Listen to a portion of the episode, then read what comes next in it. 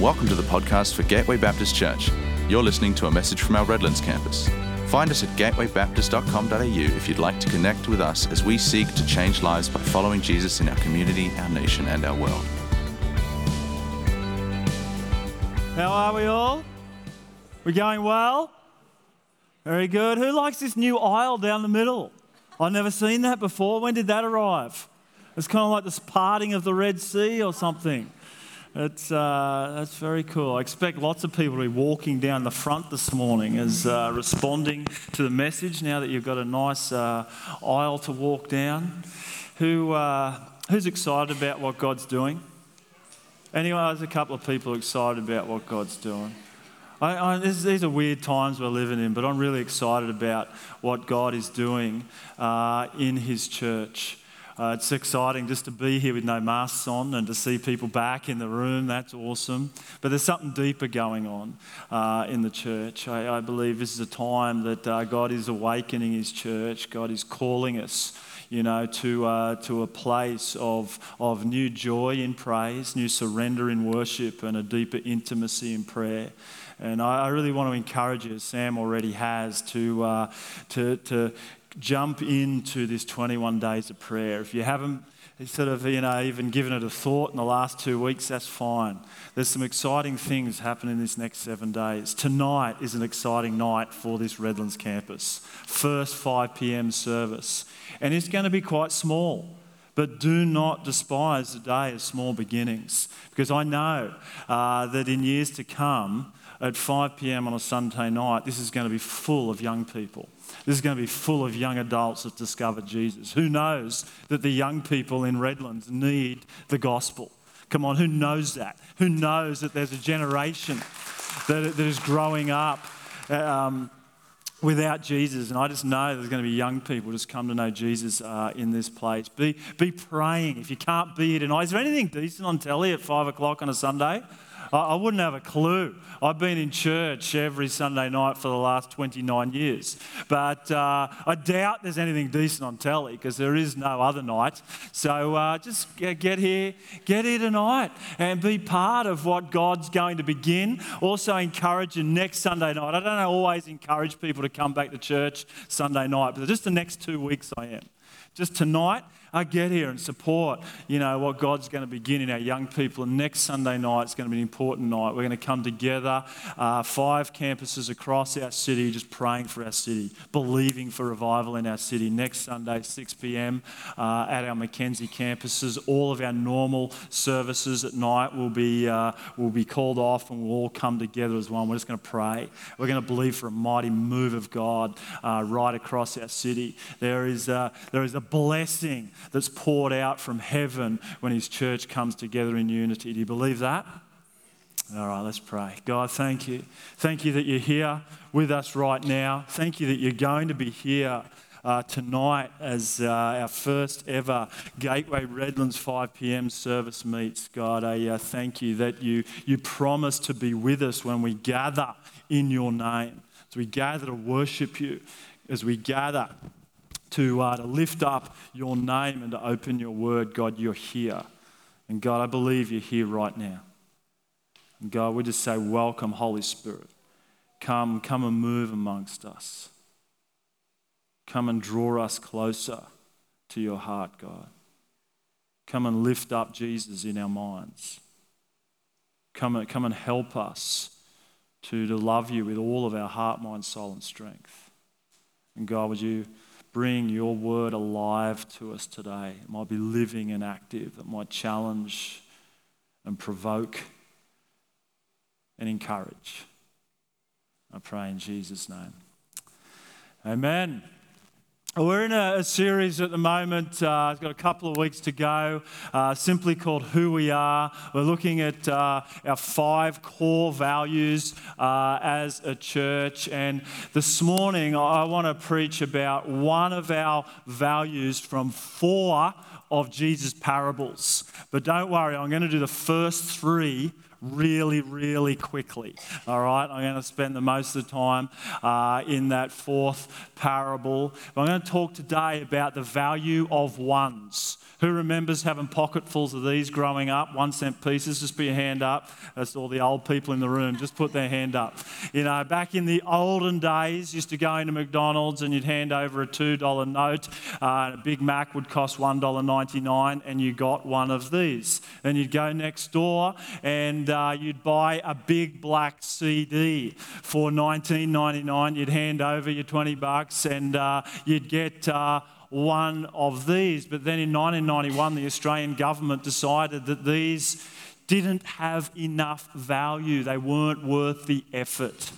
And so we stopped making them. Who, who remembers the animal on the back of the one cent piece? What was it? Not a platypus, not an echidna. Everyone, everyone thinks it's an echidna. That's a two. It was a type of possum, it was a feather tail glider. And uh, we had pocketfuls of these because everything cost something and 99 cents. But then in 1991, the Australian government said these don't have enough value. And so we stopped making them, we stopped expecting them. You still deserve one of these. When you hand over 20 bucks for something that's worth 19.99, you deserve one of these, but they don't have enough value. And so you don't care uh, that no one gives it to you. You see, the value of something determines the amount of effort we'll go to to get it. I'll just simple illustration. Some of you will have seen this before, but uh, it just proves this point. See, when the value of something rises, the effort we will go to actually rises as well. I want you to imagine tomorrow morning you're driving the kids to school, peak hour traffic, or you get trying to, trying to get to work uh, on time. You're screaming down Redland Bay Road, uh, heading into the city or heading into school, and you see some money on the side of the road, and it's yours to pick up. But to pick it up, you've got to go to some effort. You've got to pull your car over on the side of the road, you've got to undo your seatbelt, pull your park brake on, open your door, jump out, run back 100 metres, pick it up off the road while everyone's screaming abuse at you and honking their horns. Then you've got to run back into your car, get back in your seat, seatbelt back on, and uh, take your handbrake off, merge out into traffic while everyone abuses you again. You've got to go to a fair bit of effort, all right, to pick up that money that's on the side of the road. Who's doing that for a five cent piece? Okay, no one's going to bother. It's too much effort for five cents. Ten cents? Who's doing that for 10 cents? Anybody? I got, I got a mate, I was, I was following him, helping him move one time. He's driving an eight ton truck and uh, stops in the middle of the road. I'm about to get out and see what the problem is, and then he just takes off again. I get to, to where he's moving. I said, Mate, what'd you stop, hold up all the traffic for in the middle of the road? He said, I saw 10 cents. I That's not normal. My mate is the tightest man in all of Australia. Not normal. Who's going to go to all that effort? You're going to get out of your car for 20 cents? Anybody? No? What about a dollar? Who's going to do it for? Yeah, so kids down the front thinking, you know, like how, how many soft serves can you get for a dollar at Macca's? Get one or two? One, only one. One used to be 30 cents back in the day. But anyway, you go to that effort. Who's going to that effort for $2?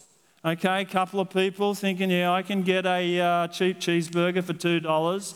Who needs something in paper? You know, who's if they who's seeing five dollars? I don't have a five. Who's seeing ten?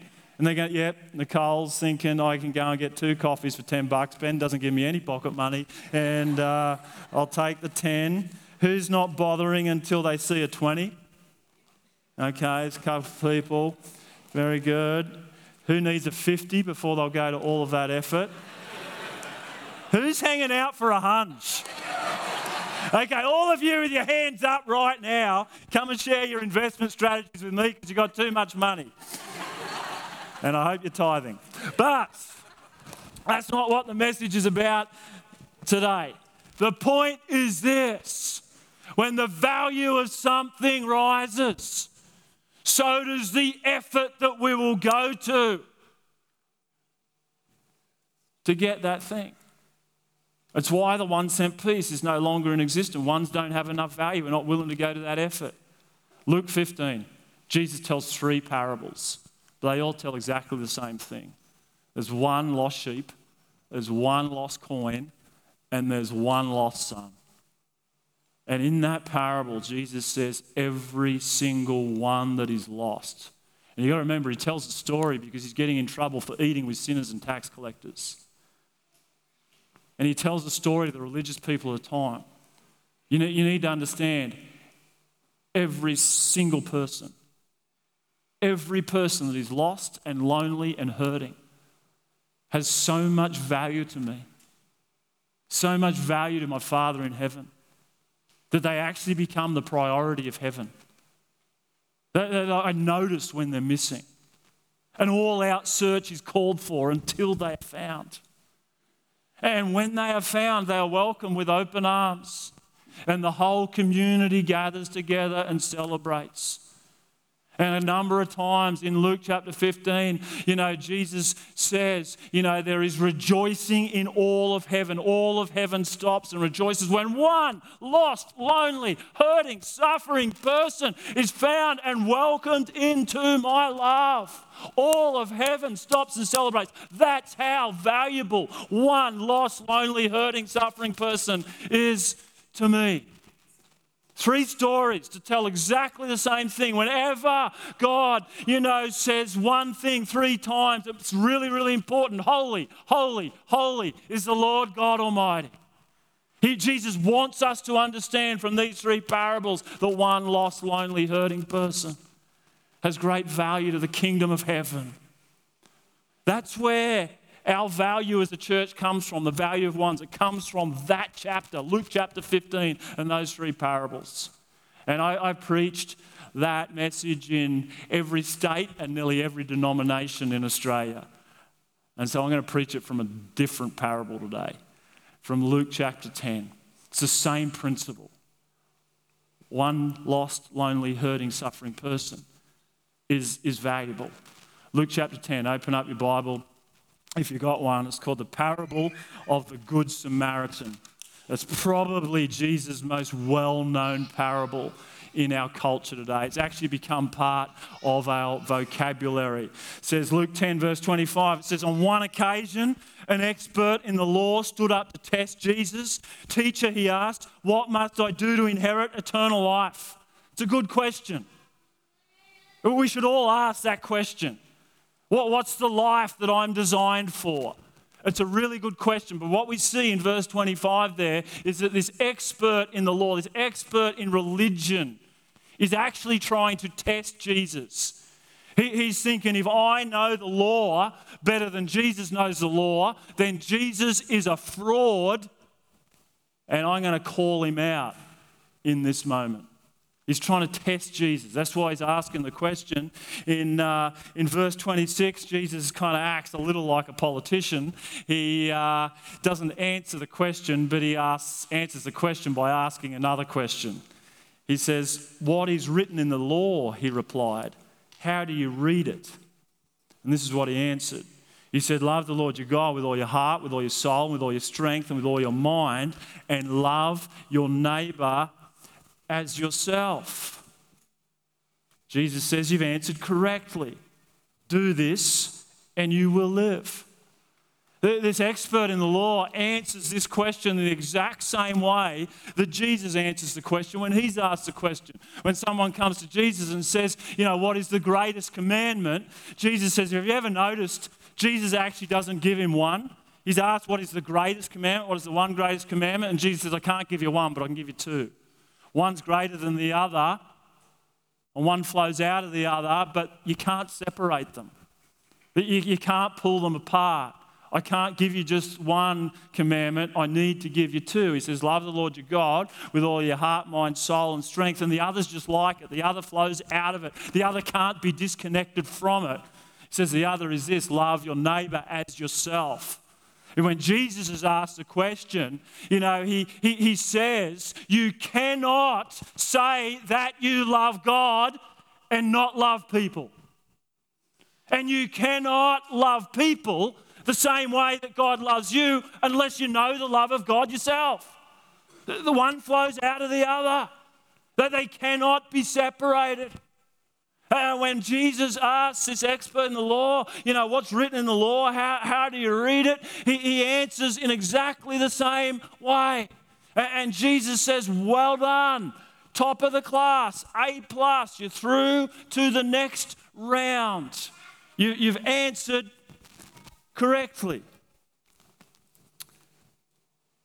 But then it says he wanted to justify himself. And so he asked Jesus, Who is my neighbor? Who is my neighbor? Have you ever wanted to justify yourself? You know, there's something that you know you should have done, but you haven't done it. And you want to justify yourself. You want to come up with an excuse why you haven't done it. You know, this starts at school. You know, if you're a teacher in the room or if you're still a student in the room and you're supposed to have done your homework and you haven't done your homework, you know, there's been an excuse that's gone on through the generations. The dog ate my homework, or my sister duct taped me to the bed and I couldn't do my homework. You know, when I was in year 11 and started to drive to school, we had to come up with an excuse of why we were late if we drove ourselves to school. And we used to come up with a different excuse, a different justification every morning. I'll never forget 9.17, one morning, Anne Dunn beat me by one minute. And she was in my roll call class and she said, uh, sorry, I- I'm late, my pet died. It's not that I'm sentimental or anything, but it takes a very long time to bury an elephant. You know, that was, that was difficult to beat that excuse. That's a good justification. These days, kids know nothing about excuses why they can't come to school. They only go to school every second day. You know, the government just looks out the window and sees a few clouds in the sky and calls school off. I prayed for that my whole schooling life. It never happened once. We had a bomb scare in year three and we got to go and play on the oval and play footy for half a day. And every time I wasn't ready for a test for the next nine years, I prayed for another bomb scare. I got so desperate sometimes I thought about picking up the phone and threatening the principal myself. Never happened again. Never had another free day off school. These days, kids have every second day off. You don't need any excuses to justify yourself. But this doesn't stop when we're at school. This continues as we get older. Just like this expert in the law, we come up with reasons to justify ourselves why we're not loving someone, why we're not loving towards our spouse, why we're not loving towards our neighbour, why we're not loving towards that person in the workplace that really annoys us. You know, I'm tired, I'm stressed, they're really annoying. They don't deserve it. We still, even as we become adults, we come up with reasons to justify ourselves for not living out what Jesus says are the greatest commandments to love God and to love people. See, this is a really well known and it's a much loved parable, even by you know, our secular culture. They, they love Jesus' teaching about the Good Samaritan. But Jesus got in a lot of hot water for teaching this parable in the day because there was a debate raging on at the time amongst experts in the law, amongst rabbis. And everybody who's listening to this parable knows that this debate is raging on. You see, the expert in the law knows, you know, where this comes from. This idea of loving your neighbor. In Leviticus, it says this. It says, "Do not hate your brother in your heart. Do not seek revenge or bear a grudge against one of your people, but love your neighbor as yourself." Now, some rabbis says, "My brother, people in my family, they're my neighbor. I've got to love them." And obviously, our people, people like me, other Jews, they're my neighbor. I got to love them. But the, where the debate was, was around whether we had to, whether they had to love people who were different to them. You know, do, do we have to love people who have come from other nations and look and sound a little bit different to us, but have adopted our religion? And some rabbis said, yes, you must love them. And other rabbis said, no, you don't have to love them. They're out, they're excluded from this command. But nearly every rabbi agreed who you didn't have to love. You didn't have to love Gentiles. You didn't have to love heretics. You didn't have to love people who paid no attention to God's law. Actually, one Gentile, uh, one rabbi at the time said this: "If a Gentile be in any danger of death, we're not bound to deliver them. Such a one is not your neighbor." And so the thinking of the time is some people are our neighbors and some are not. Some people need to be loved and some don't. Some people deserve mercy and some don't. And so it's in the midst of this debate that Jesus tells this parable that's become really popular. He says, There was once a man traveling from Jerusalem to Jericho. On the way, he was attacked by robbers. They took his clothes, beat him up, and they went off, leaving him half dead. Now, you need to understand the road from Jericho to Jerusalem is about 25 kilometres long. It goes through a deep ravine. There's lots of uh, clefts and boulders in the rocks where, where robbers could sit and ambush people who were walking through. It was a dangerous road to walk on. It was the kind of road that you wouldn't walk on on your own. If you walked along here on your own, you were bound to get into trouble and you were going to need somebody's help. And this is what's happened. This is the story that Jesus is helping. This guy is very clear in his story, can't help himself. They can picture where it is, they can, they can picture what's happening. They know very clearly somebody needs to help this person. And maybe you can picture times when you've been in a situation like this. I, remember a very clear time when we as a family were in a situation like this. We were uh, forward driving up to Cape York and we went through uh, that river. And uh, going through that river, it felt like fun at the time. But I actually pushed our, uh, our, our, fan into our radiator, put a big hole in our radiator. And after going through a bunch more rivers and uh, up and down out of creeks, crossings like that, I realized we had no water uh, left in our car and it was overheating and I'm standing on this little bush track, nobody else around, nobody to help us, you know, trying to get some water uh, into our car, trying to cool it down. One guy comes along on a motorbike. He says, I've got nothing to help you with, but I have heard that sometimes putting tea bags in the radiator or putting tea leaves in the radiator will actually clog up the hole and it'll get you to where you need to, uh, uh, to get to. I was so excited when I heard this. I got into our, our uh, trailer and I, I took out about uh, six dozen uh, Tetley tea bags. I tipped them uh, into our radiator. Just thought the more the merrier. And uh, we took off again. It seemed to work uh, for a little while. About an hour later, after doing a, probably another uh, bunch of creek crossings, and we're now on another bush track. The car overheated again and completely stopped. And yet, this time I walked around the back of our camper trailer and realised that when I got the tea bags out, I'd left the tailgate down and everything we owned had slid out the back somewhere in the bush. We had no idea where.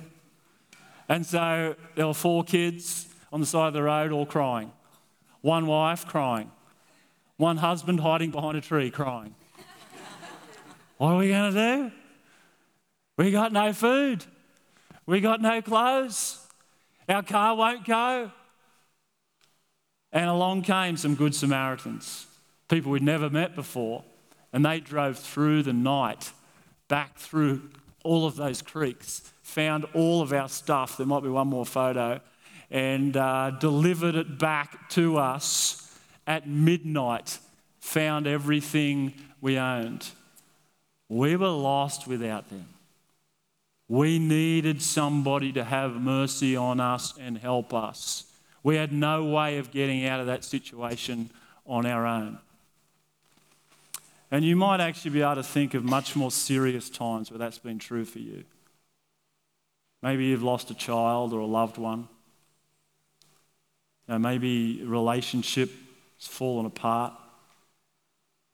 Maybe your business has gone under. Or maybe times you've had mental health or physical health challenges and you just couldn't cope on your own. And you actually needed somebody else to come alongside you and pick you up and just be with you. walk with you, care for you. You can think of moments where you go, I couldn't have done that alone. We've certainly had moments like that as a family. It's what the church is called to do. We're actually called to carry one another's burdens, to show mercy to one another in our time of need. You see, all of us have moments like this guy who's beaten up, left half dead on the side of the road. We desperately need mercy from someone who come along and help us. And as Jesus tells this story, there's good news on the way. Listen to the next two words he says a priest. If anyone's going to help him, if anyone's going to have mercy on him, it's going to be a priest. A priest happened to be going down the same road, and when he saw the man, he passed by on the other side. That wasn't how the story was supposed to go. You, you got to understand, you know, this road from Jerusalem to Jericho, it's not like the Gateway motorway. It's not eight lanes wide. You know, on the Gateway, you know, you got to swerve across four lanes to, to hit a, a cane toad or a cat, or, I mean, a rat. Anyone here love cats? Okay, definitely a rat. You, you got to swerve to hit something. You know, on, on the road from Jerusalem to Jericho, you had to swerve to avoid something. It's a skinny little road, and this is what the priest does. This is a brilliant story. You need to understand the brilliance of this story that Jesus is telling. The priest, as he comes to this man, he can't see whether he's alive or dead. And he can't see whether he's a Jew or a Gentile. It says he's been stripped of his clothes, and it was clothing that, that would have actually identified whether he was a Jew or a Gentile. Couldn't see. And it says he's half dead.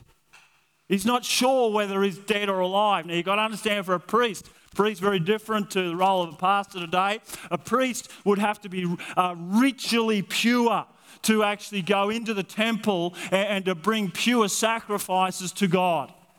Now, if the priest had touched a dead body, or even if the priest had touched a Gentile, he'd have to go out of the camp, away from his job, you know, away from his home for seven days, out with the rest of the sinners.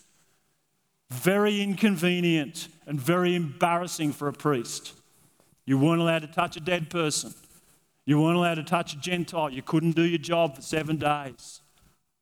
And so the priest not knowing whether he's Jew or a Gentile, not knowing whether he's dead or alive, saw the need but moved away from the need. And the next person in the story, and again, they're thinking, oh, maybe this is the guy that's actually, you know, that's going to help. It's, it's a Levite. They're the guys that helped the priests. But, but same deal. If they touched a Gentile or if they touched a dead person, Seven days out of the camp, and just to come back into the camp, you had to sacrifice a perfect red heifer. I looked up on Gumtree this week. Red heifers go for about $1,300. All right, this, this costs time and it costs money to help this man who's laying on the side of the road. Priest sees the need, avoids the need, walks on past. The Levite sees the need, avoids the need, walks on past. And this story, it follows, it follows the story of three. We still tell jokes like this today. The first person, you know, did this, the priest did this, the Levite did this, and it was, it was the same. And everyone who's listening is thinking it's not the religious elite that's going to be the hero, it's the common man. It's the, it's the common Israeli, it's the common Jew, it's one of our fellow brothers who's going to be the hero of the story. But then the next couple of words that come out of Jesus' mouth shocks them to the core. And this is what got Jesus in a lot of trouble. It says, a Samaritan. As he traveled, came where the man was and he saw him, he took pity on him. He went to him and bandaged his wounds, pouring on oil and wine. Then he put the man on his own donkey, brought him to an inn, and took care of him. The next day he took out two denarii and gave them to the innkeeper. Look after him, he said, and when I return, I will reimburse you for any extra expense you may have. This was not what they were expecting. This guy has become known as the Good Samaritan. There was no such thing in this culture of the day. They hated Samaritans. Samaritans were their enemies. Samaritans were dirty. Samaritans were heretics. One rabbi said, The Israelite who eats the bread of the Samaritans that sits on the table of a Samaritan or consumes food that comes from the Samaritans is like him who eats the flesh of swine. That's not good. If you're a good Jewish boy, you weren't allowed to have a bacon sandwich. This was not good. They thought it was an insult with God to spend time with Samaritans. They thought that God had no love in his heart for Samaritans. Samaritans could not know the favor of God, they could not be good. And here is the hero of the story. And Jesus says, you know, which of these three was a neighbor to the man who fell into the hands of robbers? This hurt story hurts so much, the expert in the law can't even say his name, can't even say his race. He says, I guess the one who showed mercy to the one in need. You see, the expert in the law wanted neighbour defined so he could justify himself for not loving people that weren't like him. He wanted to love people that were like him. He wanted to love people that looked like him. He wanted to love people that sounded like him. He wanted to love people that liked him. He didn't want to love people that didn't like him. He didn't want to love people that didn't look like him. He didn't want to love people that didn't sound like him. He didn't want to love people that didn't share his values, that didn't share his ideas. He wanted to justify who he could love and who he could leave out of the story. And Jesus tells this story to help everybody understand for the next 2,000 years there is no excuse to lack compassion for those who are different to you. There's no excuse to lack compassion for those that are hurting and suffering. There's no excuse to lack compassion for those who don't like you. Everyone, every single one has value to God. Everyone in need is valuable to God. And Jesus doesn't just define who we should love, He defines how to love. He actually says, go and do likewise. Go and do the same thing. Have you ever noticed it's actually inconvenient to love people in need? We've always got an excuse. You know, it's inconvenient preaching on this passage, I can tell you.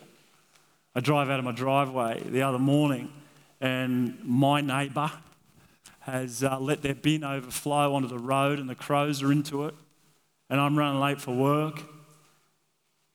And I'm thinking, that's their problem. I wasn't stupid enough to let my bin overflow.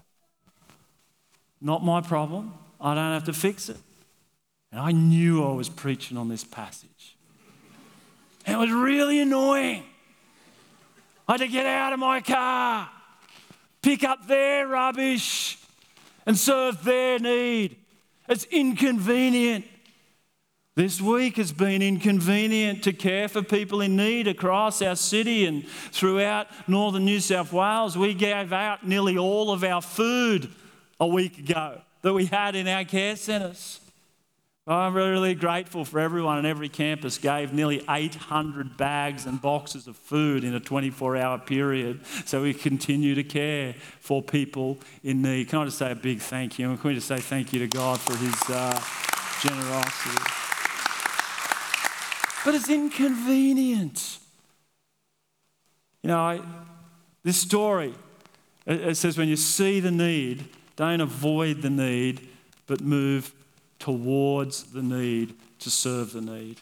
I was running along the beach uh, the other day and I saw a guy uh, in, the, in the distance who was struggling in through the waves with his uh, kite surfer board, but I could see he'd had an accident out at sea and his kite was actually drifting down the beach about 800 metres down the beach. And uh, as I'm running towards him, he starts running towards me to go and uh, get his uh, kite. I think this something doesn't look right. And as he's running towards me, he looks like he's wearing a skirt, but I could tell it was a guy. And uh, when he, he got towards me, I realized when he'd lost his kite out at sea, he'd also lost his shorts and he just had his wetsuit shirt tied as best he could around his waist, which covered some bits but not all bits. I saw the need. Pants. I really wanted to avoid the need. But once again, this parable was in my head. And so I ran to where I was staying. I found a pair of shorts and I ran all the way back down the beach. And I said, Mate, do you want these? He was so excited. He went to hug me. I said, Mate, don't come that close. I'll see the need, I can serve the need, but I'm a Baptist pastor. I don't want to be seen hugging you on the beach. You just put some pants on and get on with your day.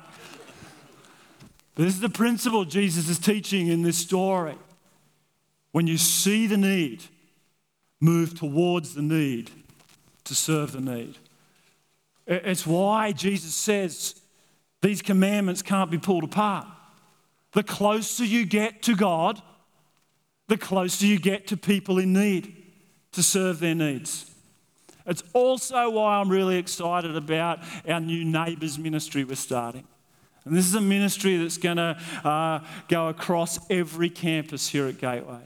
You know, in every campus we've got a care centre and we love people coming in and, uh, and finding uh, help in their time of need. And we kind of want to expand that. We actually want to take our care centre on wheels out into communities where people need it. And so, right now, uh, you know, there's tens of thousands of people every year seeking asylum in Australia from other nations that are in desperate need. As the borders open back up, we're going to have tens of thousands of new migrants from, from other nations coming and, and settling in, in, in Brisbane and finding a new home. And as a church, we feel compelled to be good neighbours.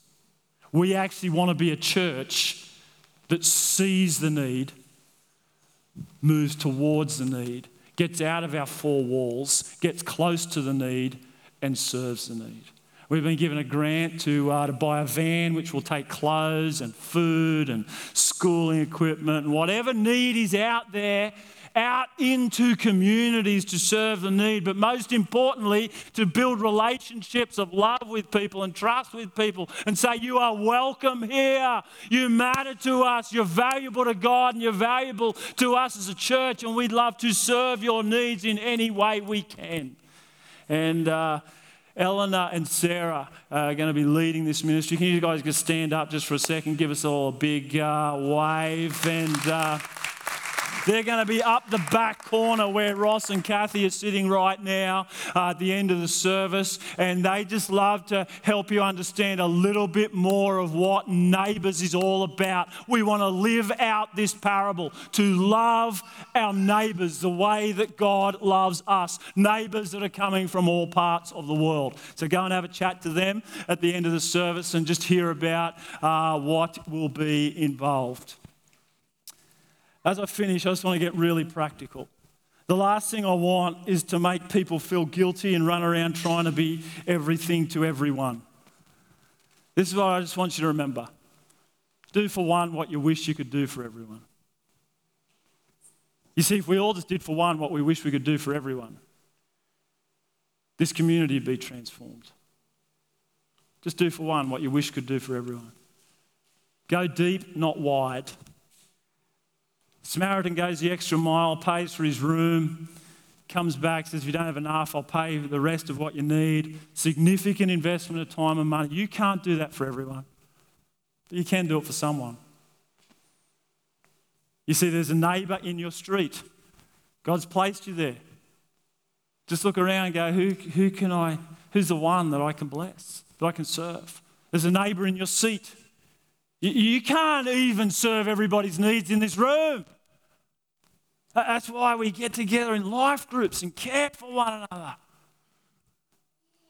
Go deep, not wide. Don't think you've got to be everything for everyone, but do for one what you wish you could do for everyone. Go time, not just money. It's easy to justify ourselves by saying, hey, I'm not going to get involved in people's mess, but I will give money to let other people do it. And can I just say again a huge thank you for your generosity in this last week to, to, to bless so many in northern New South Wales and, and throughout southeast Queensland with food and, and practical goods. But don't get to the end of the year and say, I'm not sure I really had an impact in anybody's life, but I love supporting those that did. Do for one what you wish you could do for everyone. Go, go time, not just money. And lastly, Go long term, not short term. The Samaritan looks after him until he's well, whatever it takes, whatever it costs. It's not a five minutes fix. And you know yourself and looking at people around you, you can spend your whole life, you can spend years wrecking your life. It doesn't get healed in an instant, it takes time. The healing journey takes time. Go long term with people, not just short term. Probably no one here in this room would know, because it's a long time ago, that when I started in ministry in uh, the western suburbs of Sydney, I was a 19 uh, year old kid who just you know, caught a passion for reaching out to the ones. I just, uh, I just wanted to see Jesus change people's lives. And I had a, a pastor at the time named Bruce who ran a drop in centre for homeless kids. And I just helped him. I just walked alongside him, learnt from him, watched him, and just helped him uh, reach out to these uh, kids in need in the community. It was a very long time ago, it was uh, 30 years ago. I, I got a letter uh, just uh, around Christmas time, and it says, oh, let me just read some bits of it. It says, Jason, firstly, let me please apologise for the paper I'm writing on. I can't afford a writing pad until next week but felt compelled to write to you. I'd like to thank you for opening my eyes to Jesus. I found your book, Jesus the Bloke, in the library here at the Townsville Women's Correctional Centre. And I found great connection to it, even showing it to a few chaplains that visit here and to other prisoners. Now, firstly, I wrote a book about Jesus for blokes. I got no idea how it got into the hands of a women's uh, correctional centre. Someone found it. She says, I'm also from the western suburbs of Sydney, born and raised in Parramatta. Like some of the girls you mentioned in your story, I too was sold into the sex industry at a young age.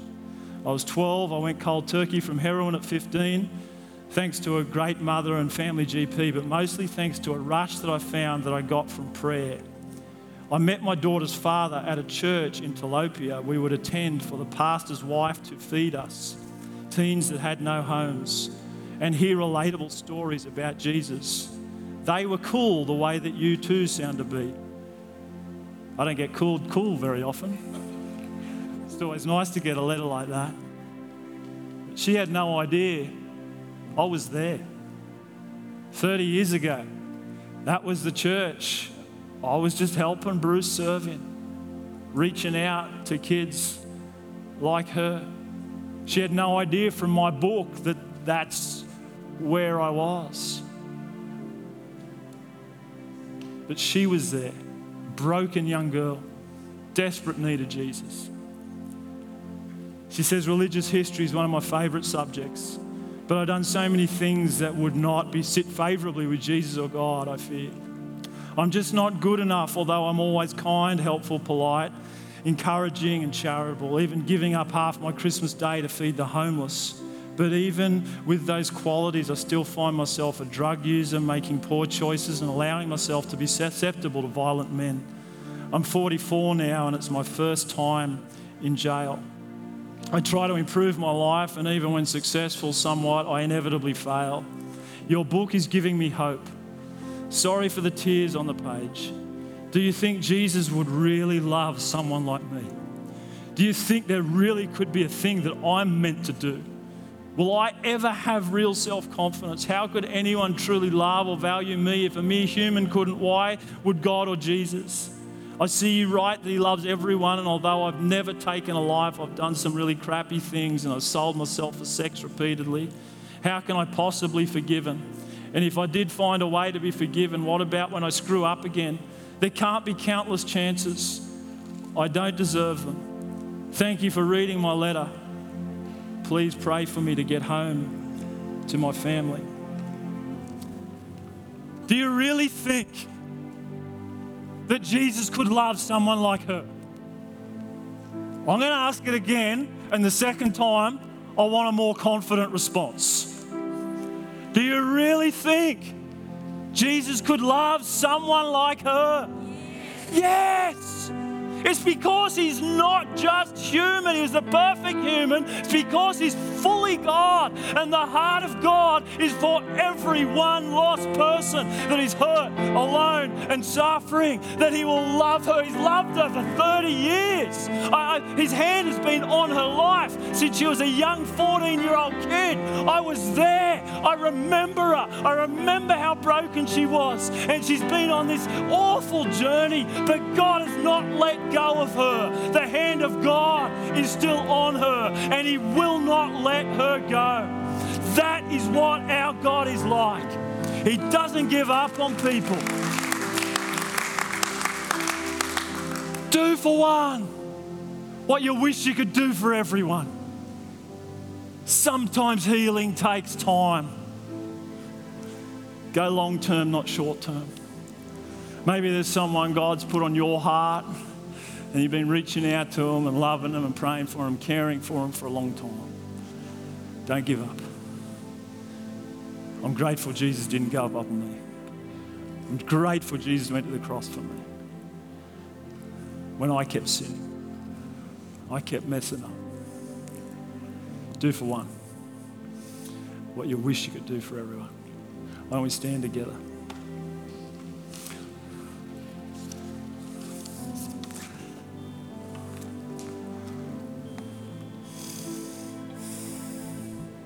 God, your love, your love is hard to fathom. I agree with the lady in this letter. It's hard to believe that you could love like that. We don't deserve it. and yet you love us anyway. And God, we're so grateful today. We're so grateful.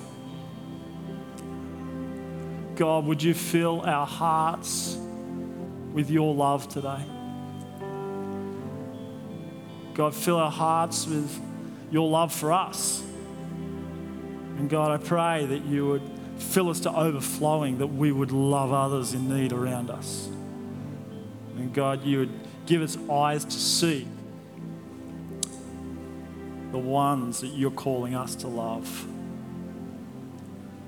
and to see transformed by your loving power. Pray in Jesus' name. Amen. We hope you've been blessed by this message.